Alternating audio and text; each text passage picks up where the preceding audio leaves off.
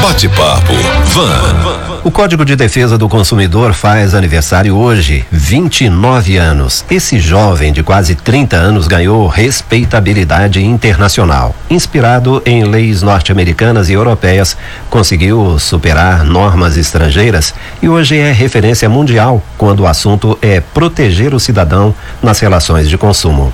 Está aqui para um bate-papo sobre o assunto a presidente da Comissão de Direitos do Consumidor, doutora Silmara Amaral, da OAB Varginha. Doutora Silmara, bom dia.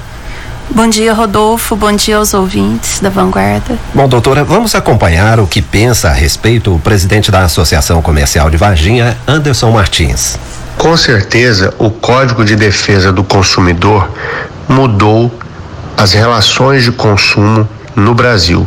A partir do estabelecimento dessas novas regras, os consumidores passaram a ter maiores direitos e os comerciantes, os empresários do comércio também têm regras claras que devem ser seguidas e cada comerciante que segue essas regras com certeza fica muito bem visto é, diante dos olhos do consumidor. Então é muito importante, eu cito aqui, por exemplo, no caso das trocas, né, ficou estabelecido que o estabelecimento é, o, a, a, empresa ela não é obrigada a trocar uma mercadoria que não tem defeito. Mas a maioria dos comerciantes troca essa mercadoria por quê? Porque quer o cliente comprando algo mais, né? Aproveita essa volta do cliente na loja para que o cliente possa, além de efetuar essa troca e sair mais satisfeito, levar alguma coisa a mais nessa nova visita que ele faz ao estabelecimento. É, é importante que essas regras fiquem claras e que o consumidor saiba os direitos que tem e que o comerciante que cumpre essas regras, ele com certeza ele fica muito bem visto. A partir do estabelecimento do Código de Defesa do Consumidor, nós podemos dizer que é, houve um avanço significativo nas rela relações de consumo do Brasil. Eu acredito que não tem como mais voltar atrás. Agora é, o Brasil já tem um, uma população que consome de forma consciente, sabendo dos seus direitos. Isso é bom para o comerciante, isso é bom para o consumidor. Doutora Silmara, faz todo sentido, não é? E nós aproveitamos também para ouvir a Dalva Aureliano, que é a coordenadora do PROCON de Varginha, sobre esse trabalho tão importante de defesa do consumidor. Quero dizer para vocês que no dia a dia do PROCON, nós procuramos oferecer atendimentos eficientes às demandas do consumo e a gente gera o relatório mensal sendo que o maior número de reclamações vem de telefonia, né, financiamento bancário e cartão de créditos. Estes são os, os, vilões do ranking. O Código de Defesa do Consumidor, que é uma ferramenta muito importante para os procedimentos legais e processuais, porque assim os agentes podem podem agir com segurança para a solução dos problemas na relação do consumo, também ajudar os fornecedores do comércio local a melhorar suas práticas comerciais, atendendo sim ambas as partes. Quero dizer para vocês também que o, o nosso PROCON aqui municipal já existe desde do ano de 2000. Então nós estamos também comemorando 19 anos de existência. Quero pedir para os consumidores que tiverem dúvida, qualquer dúvida que tiverem no comércio, pela internet, qualquer tipo de procedimento que vocês forem fazer, tiver dúvida, que procure o nosso PROCON, que fica situado na Rua Presidente Antônio Carlos, 356, na antiga prefeitura. Doutora Silmara Amaral, qual é a sua análise sobre a importância do Código de Defesa do Consumidor? Olha, Rodolfo, o Código de Defesa do Consumidor, ele foi um marco muito importante, ele foi um marco na defesa do consumidor. Porque, além de estabelecer direitos, ele facilitou a defesa desses direitos, tanto é, administrativamente como judicialmente. Então, é, antes, uh, o consumidor, ele chegava numa loja, ele tinha que ficar questionando valores de produtos, é, aonde está o preço preço, às vezes eles colocavam é, um preço, é, um preço é, e a hora que ia passar, que ia efetuar a compra era, era outra, eles acresciam um, outros produtos acessórios. Agora, essa prática ela é vedada pelo Código de Defesa do Consumidor. Outra questão também muito importante do que o Código de Defesa do Consumidor ela trouxe para gente foi com relação à inversão do ônus da prova. O que que é isso? Antigamente, as relações elas eram é, elas eram é, regulamentadas pelo Código Civil. As vendas eram regulamentadas pelo Código Civil. Então, o consumidor tinha que provar que aquele defeito ou aquele serviço, ele tinha vício, ele tinha falha, ele não correspondia ao contratado. Hoje não. Hoje a inversão do ônus da prova. O que, que é isso? Quem tem que provar, é, sendo comprovada por suficiência do consumidor, quem tem que provar que o serviço prestado foi correto ou o produto correspondia exatamente àquele comprado é o fornecedor. Doutora Silmara, então como a OAB Varginha atua na defesa do consumidor? Hoje a gente, a gente trabalha mais com conscientização. Conscientização, seja através de blitz, seja através de folders, seja através de palestras. E a OAB trabalha junto com a, com a OAB estadual e com a OAB federal. Então, esse trabalho vem sendo feito é, de maneira a informar o consumidor sobre os direitos dele. Hoje, o consumidor, assim, a grande maioria já está bem informado, eles já sabem, é, através da divulgação, quais que são os direitos dele, mas não são todos. Tem pessoas que às vezes acham que assinando um contrato, porque realmente assinou, que ele não pode ser mais questionado. Mas pode sim, se houver cláusula cláusulas abusivas nele, o consumidor pode recorrer ao judiciário para que essa cláusula seja declarada nula. Então, muito consumidor não sabe desse direito que ele tem. Então, a, a, a conscientização é a nossa é, é a nossa mola. Bom, o que pode ser feito para evitar a judicialização das relações de consumo? Mesmo porque pendências na justiça são sempre desgastantes, não é, doutor? Olha, Rodolfo, é o seguinte: quando o, é, é, recomendado ao consumidor, quando ele verifica um defeito na prestação de serviço ou no produto, que antes de acionar a justiça, ele, ele acione é, administrativamente o fornecedor, porque às vezes através de uma conversa, às vezes o consumidor, às vezes através de uma conversa, de uma solicitação, o problema pode ser resolvido. Em linhas gerais, o que é coberto pelo Código de Defesa do Consumidor e o que não é?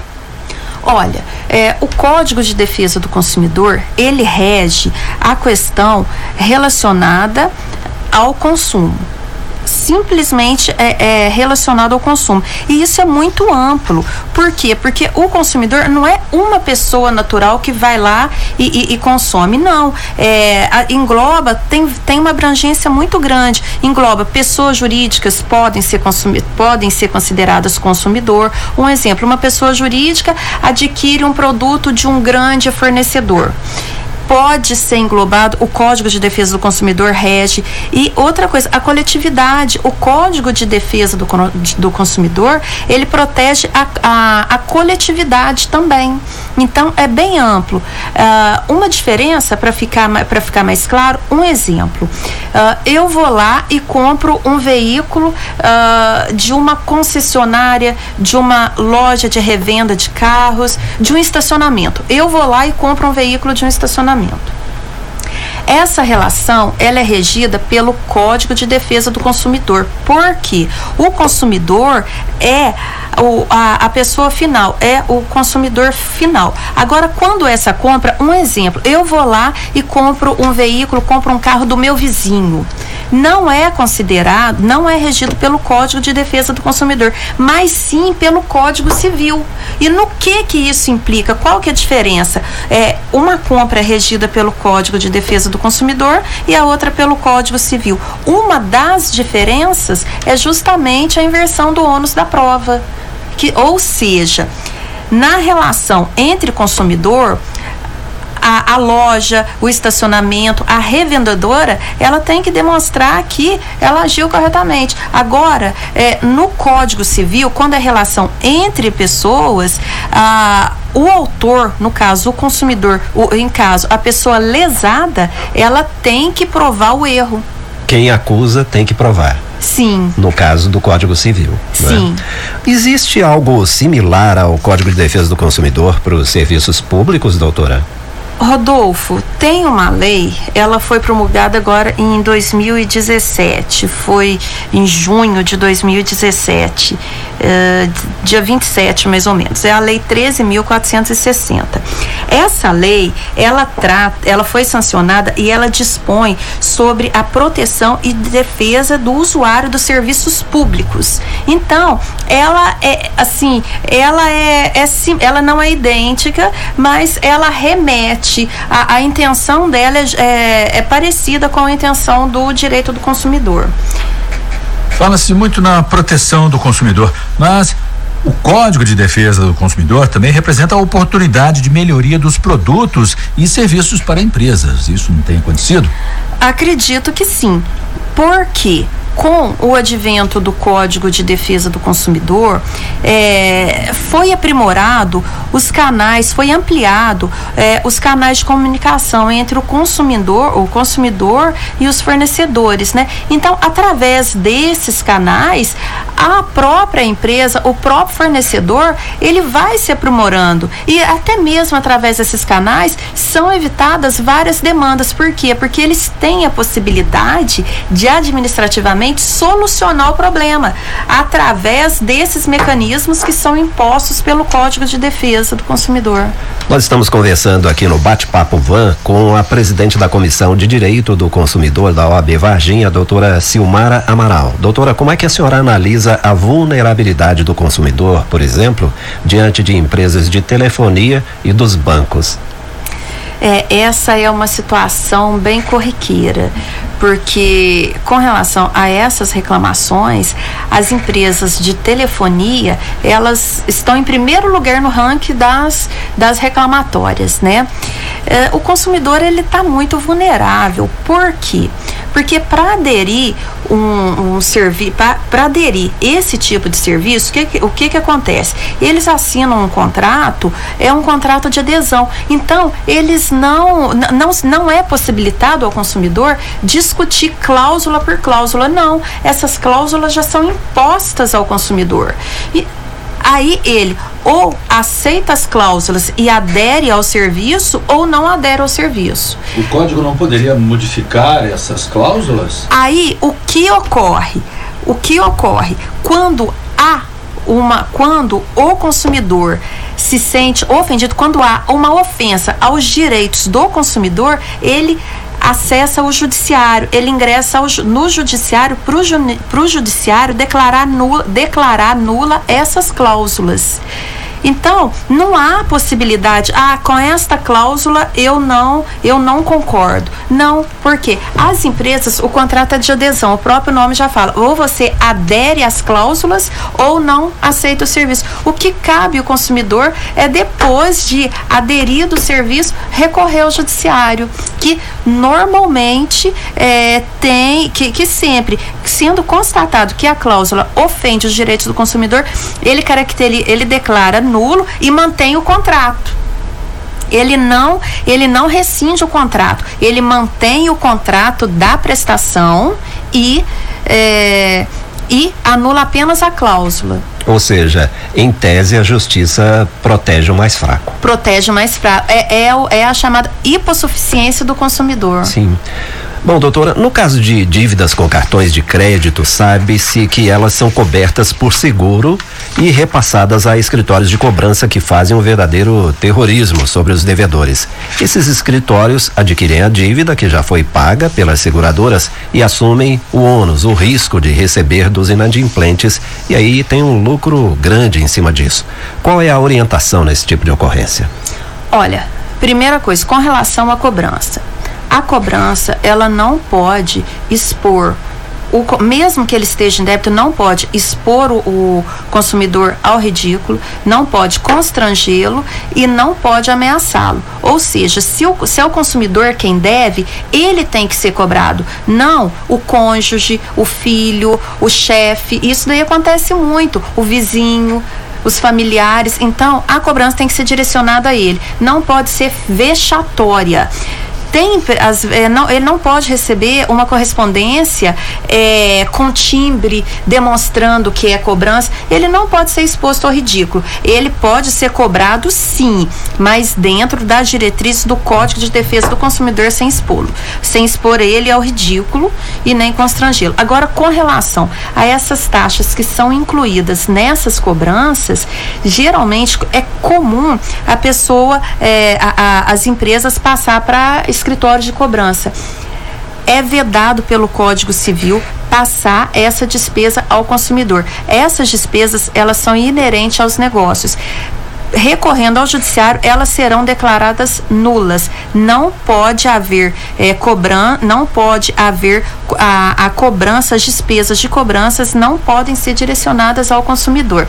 E outra questão importante é com relação ao seguro o seguro ele só pode ser pro, ele só pode ser cobrado quando realmente contratado pelo consumidor e não inserido nos contratos como na maioria das vezes vem acontecendo. Procurando o judiciário também ele será ele será declarado nulo se não foi realmente contratado pelo consumidor Perfeito. Bom, doutora, eu acho que a gente teria assunto aí para um dia inteiro de conversa, né? Porque o assunto é, é muito extenso realmente. Mas para finalizar, qual é a sua mensagem aos consumidores neste aniversário de 29 anos do Código de Defesa do Consumidor Brasileiro? Rodolfo, a minha mensagem é a seguinte: que sejamos consumidores conscientes, né? Conscientes, preocupados sempre com a saúde financeira, é, com a saúde financeira da comunidade e principalmente com o meio ambiente. Sem dúvida. Muito obrigado pela sua entrevista, viu, doutora? Foi muito bom esse bate-papo, Van. Nós conversamos aqui com a doutora Silmara Amaral, presidente da Comissão de Direitos do Consumidor da OAB Varginha. Bom dia para a senhora. Obrigado, foi um prazer estar aqui com você. Bate-papo, Van. Jornalismo de vanguarda é aqui.